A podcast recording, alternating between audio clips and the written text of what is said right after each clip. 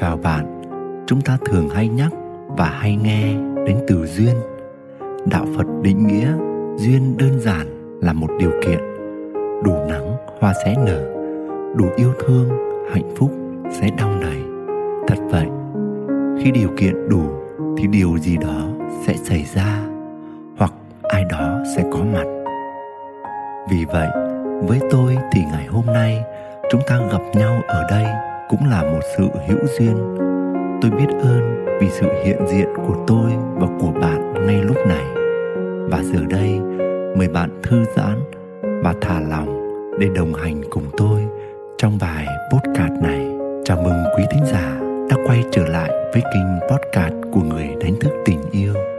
Xin mời quý bạn lắng nghe. Có những thứ lần đi cà phê với một đứa bạn thời phổ thông lâu ngày gặp lại. Tôi hỏi thăm về tình hình công việc, cuộc sống hôn nhân của nó.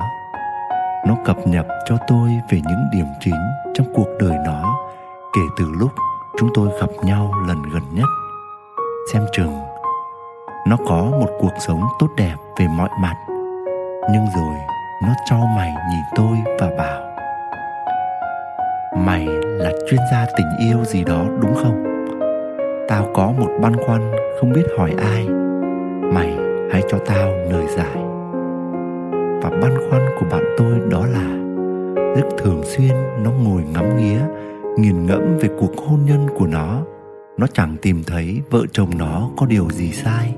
Cuộc sống cũng chẳng có gì phải phàn nàn.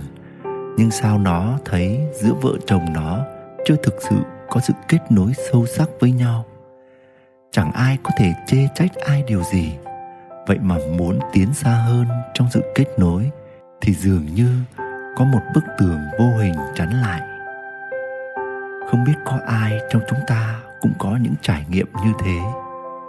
Sai hay đúng đôi khi không phải là câu trả lời, bởi vì nó nằm ở sự phù hợp. Bạn có tiền nhưng người kia cần sự hiện diện của bạn. Rồi đến khi bạn có thời gian để bên cạnh người ấy, thì lại là lúc họ cần tập trung phát triển sự nghiệp. Lắm khi bạn trao ban cho người mình yêu thương những thứ tuyệt đẹp nhất, nhưng lúc bấy giờ, họ không cảm nhận được, không thấy được giá trị nơi những điều ấy. Ngược lại cũng thế, lắm khi người bạn đời rất tốt với bạn, nhưng bạn lại chỉ thấy áp lực và mệt mỏi. Dù là vợ chồng đồng hành với nhau, nhưng tiến trình riêng của mỗi người khác nhau, sự phát triển của tâm thức mỗi người khác nhau. Vì thế, xảy ra chuyện chán nhau, hay cảm thấy mình không được coi trọng, hay cảm thấy buồn tủi trong hôn nhân là chuyện bình thường và dễ hiểu. Sự trịch choạc và thiếu nhịp nhàng ấy đôi khi mang theo những bài học để hai bạn trưởng thành và mở ra cơ hội thăng tiến lên những nấc thang cao hơn trong đời sống hôn nhân nếu mỗi người học được bài học của mình. Vậy chúng ta cần làm gì để tìm lại sự đồng điệu và nhịp nhàng cùng nhau? Có một thứ mà tôi nghĩ rằng trong sâu thẳm ai cũng cần và mối quan hệ nào cũng cần. Đó là sự lắng nghe, đó là sự biết ơn, tôn trọng đồng cảm, chấp nhận, nâng đỡ, đồng hành, trân trọng, yêu thương. Hãy trao ban những điều đó cho nhau, bất chấp chúng ta đang cảm thấy như thế nào. Bởi mỗi chúng ta đều xuất phát từ linh hồn thuần khiết và những giá trị đó không bao giờ lỗi thời ở mọi chiều kích mọi không gian. Bởi nếu xét về mục đích cuối cùng của chúng ta trên hành trình sống này là trở về nhà, là kết nối lại với tình yêu vô điều kiện, thì tất cả những giá trị kể trên, ai nấy đều cần, không sớm thì muộn. Có thể vẻ ngoài hình tướng họ không cần, nhưng linh hồn của họ cần, linh hồn của chính bạn cần.